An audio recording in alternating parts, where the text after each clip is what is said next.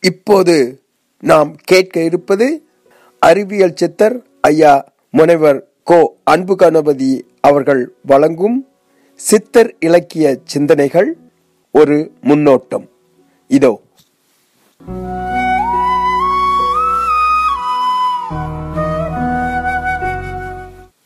நந்தி அகத்தியர் மூலர் புன்னாக்கீசர் நற்றவத்து புலத்தியரும் பூனை கண்ணர் கந்திடைக்காடரும் போகர் புலிக்கை ஈசர்.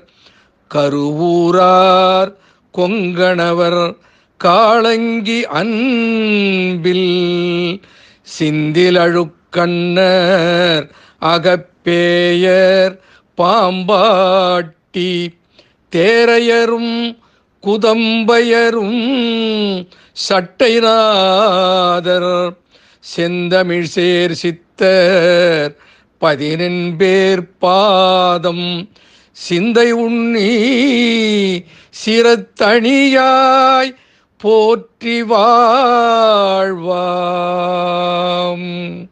உலக தமிழ் அறிவாளிகளே தமிழ் எங்கள் மூச்சு என்கின்ற சித்தாந்தத்தை சிறபேற்கொண்டு செயல்பட்டு கொண்டிருக்கின்ற அமெரிக்க தமிழ் வானொலி தொல்காப்பியம் புறநானூறு அகநானூறு என சங்க இலக்கியங்கள். கம்ப ராமாயணம் வில்லி பாரதம் என்று புராண இதிகாச இலக்கியங்கள். தேவாரம் திருவாசகம் திருப்பாவை திருவெம்பாவை திருப்புகழ் என்று நீண்டு கொண்டே போகின்ற தமிழ் பக்தி இலக்கியங்கள். ஆத்திச்சூடி கொன்றைவேந்தன் நன்னெறி நாலடியார் திருக்குறள் ஆச்சாரக்கோவை கோவை என்றெல்லாம் நீதி நெறி புகட்டுகின்ற அறத்தமிழ் இலக்கியங்கள். இவைகளையெல்லாம் உலகம் அறிந்திருக்கிற அளவிற்கும் அதிகமாக தமிழ் கூறும் நல்லுலகம் அறிய வேண்டிய இலக்கியம் சித்தர்களின் இலக்கியம் என்பது என்னுடைய உள்ளத்தின் கடப்பாடு. சித்தர் இலக்கியத்தை ஆய்கிற அறிகிற வாய்ப்பு பெற்றவர்கள் அனைவரும் உணர்வார்கள். சித்தர் இலக்கியம்தான் தமிழர்களின் உண்மையான அடையாளம் என்று. சித்தர் இலக்கியத்தை முறையாக தமிழ் கூறும் நல்லுலகம் அறிய வேண்டும் என்கின்ற ஆர்வத்தில் இந்த சித்தர் இலக்கிய சிந்தனைகள் என்கின்ற நிகழ்ச்சி அமையும் என்று நான் நம்புகிறேன். சித்தர்கள் யார்? சித்தர்களின் சிந்தனைகள் என்ன? சித்தர்களின் காலம் எது? சித்தர்களுடைய நோக்கும் போக்கும் எதுவாக இருந்தது? சித்தர்கள் எத்தகைய வாழ்க்கையை வாழ்ந்தார்கள்? என்கின்ற பல்வேறு கருத்துக்களை இந்த சித்தர் இலக்கிய அறிமுக உரையில் பார்ப்பது பொருந்தும் என்று நான் நினைக்கிறேன். சித்தர் இலக்கியத்தை கூர்ந்து அறிகிற போது இன்றைக்கு நவீன அறிவியல் உலகம் பேசுகின்ற முற்போக்கு சிந்தனைகளை முதன் முதலிலேயே உலகுக்கு சொன்னவர்கள் சித்தர்களாக இருக்கிறார்கள் என்பது நமக்கு தெரிய வருகிறது. இன்றைக்கு நாம் பேசுகிறோம் பகுத்தறிவு என்றும் சுயமரியாதை என்றும் சமூக நீதி என்றும் மத நல்லிணக்கம் என்றும். இந்த கருத்துக்களை எல்லாம் சித்தர்கள் பல்லாயிரம் ஆண்டுகளுக்கு முன்னால் பேசியிருக்கிறார்கள் என்பதை அவர்களுடைய இலக்கிய படைப்பிலிருந்து நாம் அறிய முடிகிறது. சித்தர்கள் ஆன்மீகிகள் சித்தர்களை பற்றிய பல தவறான கருத்துக்கள் இருக்கின்றன. சித்தர்களை சிலர் ஆத்திகர்கள் என்றும் சிலர் நாத்திகர்கள் என்றும் வாதிடுவார்கள். சிலர் சித்தர்களை சைவர்கள் என்றும் வைணவர்கள் என்றும் கூறுவார்கள். இன்னும் சிலர் சித்தர்களை பக்தர்கள் என்றும் முக்தர்கள் என்றும் பகர்வார்கள். இப்படி பல்வேறுபட்ட கருத்துக்கள் சித்தர்களை பற்றி இருந்தாலும் சித்தர்கள் உண்மையிலேயே ஆத்திகம் நாத்திகங்களையெல்லாம் கடந்த ஆன்மீகிகள் என்பதை சித்தர் இலக்கியங்கள் நமக்கு காட்டுகின்றன. சித்தர்கள் யார் யார்? எந்த காலத்தில் எவ்வளவு காலம் வாழ்ந்தவர்கள்? சித்தர்கள் தோன்றிய இடம் எது? மறைந்த இடம் எது? அதனுடைய முக்கியத்துவங்கள் என்ன? என்பதை பற்றி அறிந்து கொள்ளுவதும் இந்த தருணத்தில் அவசியமாகிறது. நான் சித்தர்களுடைய வணக்கப் பாடலாக இந்த நிகழ்ச்சியின் துவக்கத்தில் பாடிய பாடலில் வருகிற பதினெட்டு சித்தர்களை பொதுவாக பதினெண் சித்தர்கள் என்று குறிப்பிடுவார்கள். ஒன்று நந்தி தேவர் இரண்டு அகத்தியர் மூன்று திருமூலர் நான்கு புண்ணாக்கீசர் ஐந்து புலத்தியர் ஆறு பூனைக்கண்ணர் ஏழு இடைக்காடர் எட்டு போகர் ஒன்பது புலிக்கை ஈசர் பத்து கருவூரார் பதினொன்று கொங்கணர் பனிரெண்டு காளங்கிநாதர் பதிமூன்று அழுக்கண்ணர் பதினான்கு அகப்பேயர் பதினைந்து பாம்பாட்டி சித்தர் பதினாறு தேரையார் பதினேழு குதம்பை சித்தர் பதினெட்டு சட்டநாதர் என்று பொதுவாக பதினெட்டு சித்தர்களை குறிப்பிடுவார்கள். ஆனால் இது மட்டும் அல்லாமல் இன்னும் பலர் சித்தர்கள் என்று அறியப்படுகிறார்கள். உரோம ரிஷி என்கின்ற ஒரு சித்தர் சித்தர்களின் காப்பு பாடலாக பாடிய பாடலில் இந்த பதினெட்டு சித்தர்களின் பெயரில் சிலவற்றோடு சேர்த்து இன்னும் ஆறு சித்தர்களுடைய பெயரை அவர் குறிப்பிடுகிறார். அந்த பாடல் எப்படி போகிறது என்றால் காப்பான கருவூரார் போகநாதர் கருணையுள்ள அகத்தீசர் சட்டைநாதர் மூப்பான கொங்கனரும் பிரம்ம சித்தர் முக்கியமாய் மச்சமுனி நந்தி தேவர் கோப்பான கோரக்கர் பதஞ்சலியார். கூர்மையுள்ள இடைக்காடர் சண்டிகேசர். வாப்பான வாதத்திற்கு ஆதியான வாசமுனி கமலமுனி காப்புதானே என்று அந்த பாடல் போகிறது. அந்த பாடலில் பிரம்மசித்தர் மச்சமுனி கோரக்கர் பதஞ்சலி சண்டிகேசர் வாசமுனி என்று ஆறு சித்தர்களின் பெயர் சேர்க்கப்படுகிறது. இவர்கள் மட்டும் அல்லாமல் இன்னும் பலர் சித்தர்கள் என்று அறியப்பட்டிருக்கிறார்கள். சுந்தரானந்தர் ராமதேவர் தன்வந்திரி கமலமுனி உரோம ரிஷி என்று ஏராளமானவர்கள் சித்தர்களின் பட்டியலில் வருகிறார்கள். சித்தர் இலக்கியத்தை பார்க்கிற போது அழகனி சித்தர் கடுவழி சித்தர் என்றெல்லாம் பல சித்தர்களின் பெயரை நாம் பார்க்கிறோம். ஆகையினால் சித்தர்கள் என்பது வெறும் பதினெட்டு பேர்கள் மட்டுமல்ல இன்னும் ஏராளமான சித்தர்கள் வாழ்ந்திருக்கிறார்கள் என்பதை நாம் சித்தர் இலக்கியத்தின் மூலமாக அறிய முடிகிறது. பொதுவாக ஒருவருடைய பிறந்த இடத்தை வைத்துதான் அவருடைய தோற்றத்தை குறிப்பிடுவோம். சித்தர்களை பொறுத்தவரையில் அவர்கள் பிறந்த இடமும் பிறந்த ஊரும் எது என்பதை விட சித்தர்கள் எங்கு மறைந்தார்களோ அந்த இடம்தான் நினைவில் நிறுத்தி வைக்கப்பட்டிருக்கிறது. சித்தர்கள் மறைந்த இடத்தை சித்தர்கள் சீவ சமாதி அடைந்த இடம் என்று குறிப்பிடுவார்கள். அப்படி ஒவ்வொரு சித்தனும் சீவ சமாதி அடைந்த இடம்தான் பிற்காலத்தில் பல சைவ வைணவ ஆலயங்களாக புகழ் பெற்றன இன்றைக்கும் சித்தர்கள் சீவ சமாதி அடைந்த அந்த ஆலயங்களே இந்தியா முழுதும் தமிழகம் முழுதும் மிக பிரசித்தி பெற்ற ஆலயங்களாக திகழ்கின்றன.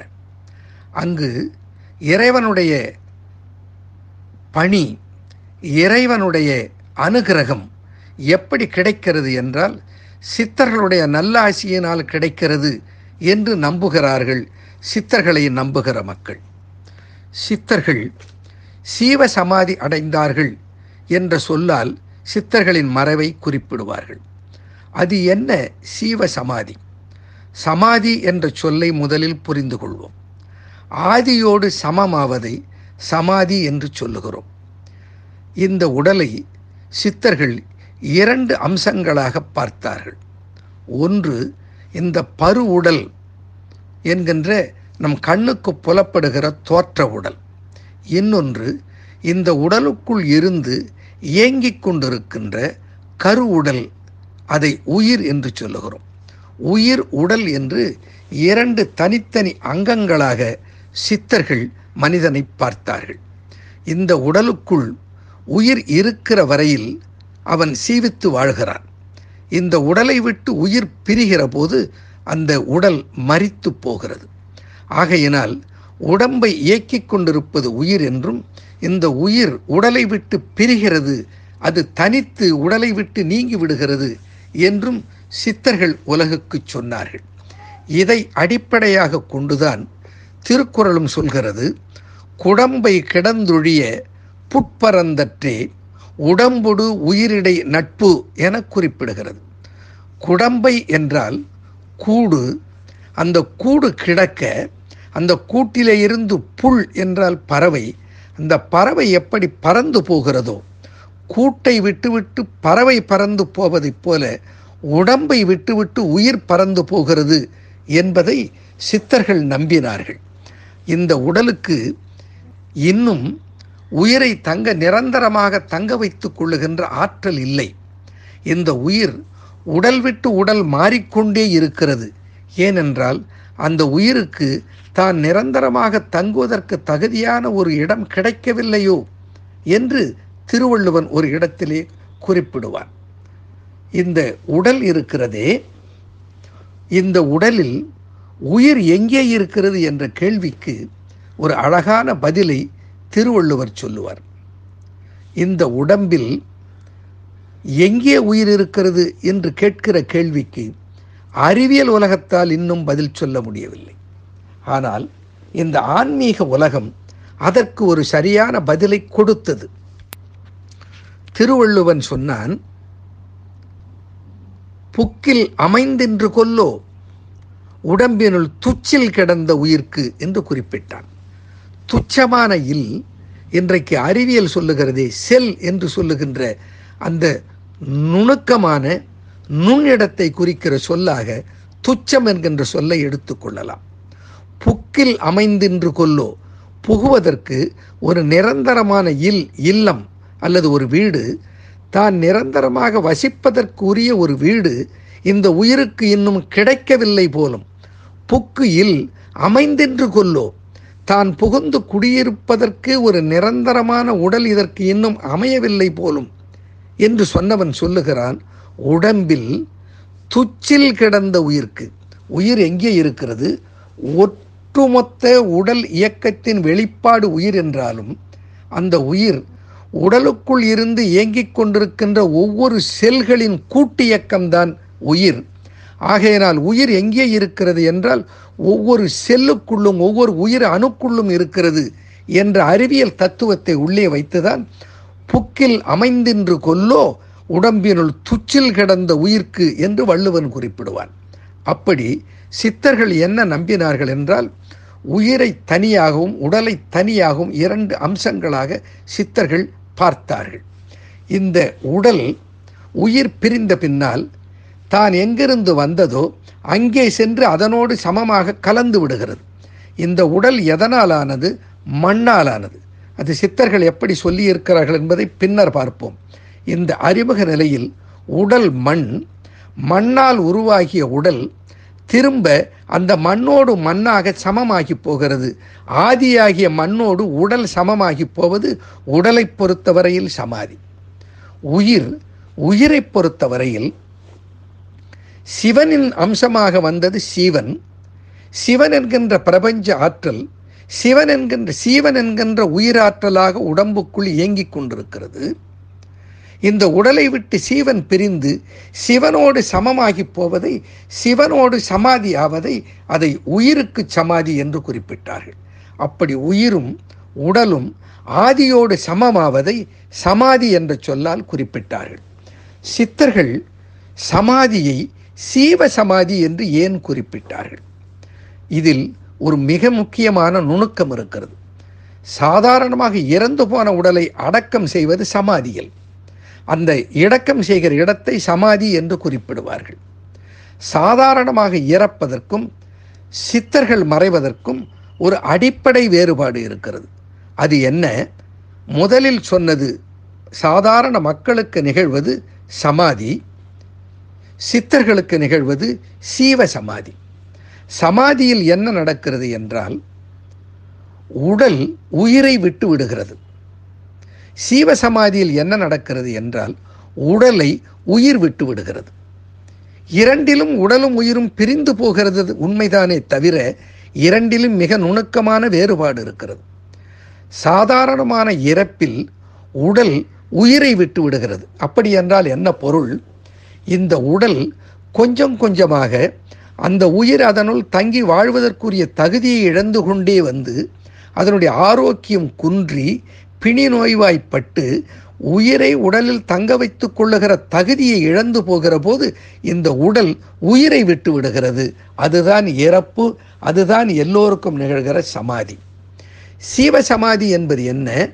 சீவன் அந்த உடலுக்குள் இருப்பதற்குரிய தகுதியை அந்த உடல் பெற்றிருக்கிற போதே இந்த உடலை விட்டுவிட்டு உயிர் பிரிந்து விடுகிறதே அதுதான் சீவ சமாதி. சீவன் இந்த சரீரத்தை விட்டு தான் விலகி போகிறது. முதலில் உடல் உயிரை விட்டு விடுகிறது. இரண்டாவது சீவ சமாதியில் உடலை உயிர் விட்டு விடுகிறது. இன்னும் அந்த உடல் உயிரை தன்னுள் தங்க வைத்துக் கொள்ளுகிற தகுதியோடு இருந்தும் போதும் என்று அந்த உடலை விட்டு சிவனோடு சீவன் கலப்பதை சீவ சமாதி என்று குறிப்பிட்டார்கள்.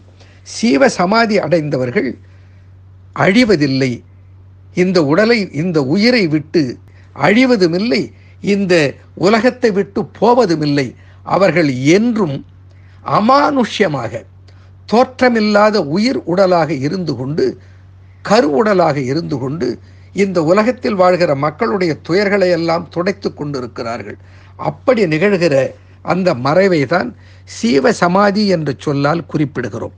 அப்படி சித்தர்கள் சீவ சமாதி அடைந்த இடங்கள் பல இடங்கள் இந்தியாவிலும் தமிழ்நாட்டிலும் குறிப்பிடப்படுகின்றன. அவைகள் சைவத்தலங்களாகவே அறியப்படுகின்றன. இருந்தும் சில வைணவத் தலங்களும் சித்தர்களின் சீவ சமாதி இடங்களாக அறியப்படுகின்றன. காசி விஸ்வநாதர் ஆலயம் நந்திதேவரின் சீவசமாதி அனந்தசயனம் என்று அழைக்கப்படுகின்ற கேரளாவில் இன்றைக்கு இருக்கும் திருவனந்தபுரம் இருக்கிறதே. அது அகத்தியர் சீவசமாதி அடைந்த இடம். திருச்சிற்றம்பலம் என்றும் கனகசபை என்றும் அழைக்கப்படுகிற சிதம்பரம் ஆகாயத்தலமாக அறியப்படுகிற அந்த இடம்தான் திருமூலரின் சீவசமாதி. அதுபோல நன்னாசேர் என்கின்ற ஊரில்தான் புண்ணாக்கீசரின் சீவசமாதி இருக்கிறது. திருவண்ணாமலை.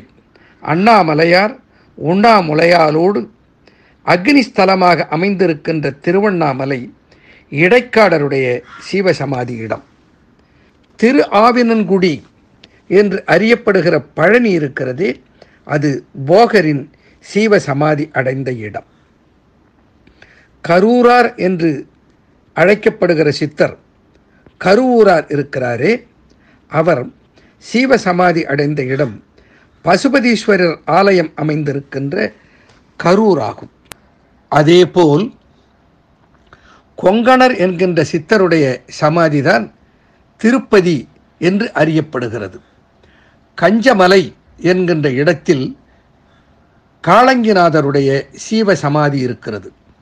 எட்டுக்குடி அகப்பை சித்தரின் சீவ சமாதி திருக்கடையூர் பாம்பாட்டி சித்தரின் சீவ சமாதி குதம்பை சித்தருடைய சீவ சமாதி அடைந்த இடம்தான் மயிலாடுதுறை. சட்டநாதர் சீவ சமாதி அடைந்த இடம்தான் திருவரங்கம் என்கின்ற ஸ்ரீரங்கம். மதுரை மீனாட்சி அம்மன் ஆலயம் சுந்தரானந்தருடைய சீவ சமாதி என்று கூறுவர். அழகர் மலை ராமதேவரின் சீவ சமாதி வடக்கு பொய்கை நல்லூர் என்று நாகைப்பட்டினத்தில் இருக்கின்ற இடம்தான் கோரக்கரின் சீவ சமாதி ராமேஸ்வரத்தை பதஞ்சலி முனிவரின் சீவ சமாதியாக அறிவார்கள். வைத்தீஸ்வரன் கோயில் தன்வந்திரியின் சீவ சமாதி கமலமுனி ஜீவ சமாதி அடைந்த இடம் திருவாரூர். மச்சமுனி திருப்பரங்குன்றத்தில் சீவ சமாதி அடைந்தார். சமாதியே இல்லாமல் உடலோடு கைலாயம் சென்றதாக உரோம ரிஷியை சொல்லுவார்கள். சிவவாக்கியர் என்கின்ற சித்தர் சீவ சமாதி அடைந்த இடம் கும்பகோணம். திருச்சியில் இருக்கிற உறையூர் காகபுஜண்டர் என்கின்ற சித்தருடைய சமாதி இடமாக அறியப்படுகிறது. புலிப்பானி சீவ சமாதி அடைந்த இடம் வேகாப்பூர் என்று அழைக்கப்படுகிற பழனிக்கு அருகில் இருக்கிறது. இப்படி சித்தர்கள் சீவ சமாதி அடைந்த இடங்கள் நீண்டு கொண்டே போகின்றன. சித்தர்களின் இலக்கிய சிந்தனை தொடர் நிகழ்ச்சியினை அடுத்து வரும் நிகழ்ச்சிகளில் தொடர்ந்து பார்ப்போம். நன்றி வணக்கம்.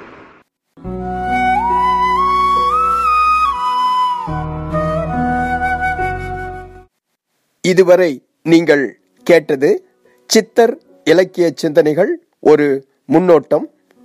வழங்கியவர் அறிவியல் சித்தர் முனைவர் கோ. அன்பு கருதி அவர்கள். முன்னாள் முதல்வர் கண்டர் கல்லூரி பரமத்திவேலூர் நாமக்கல் மாவட்டம்.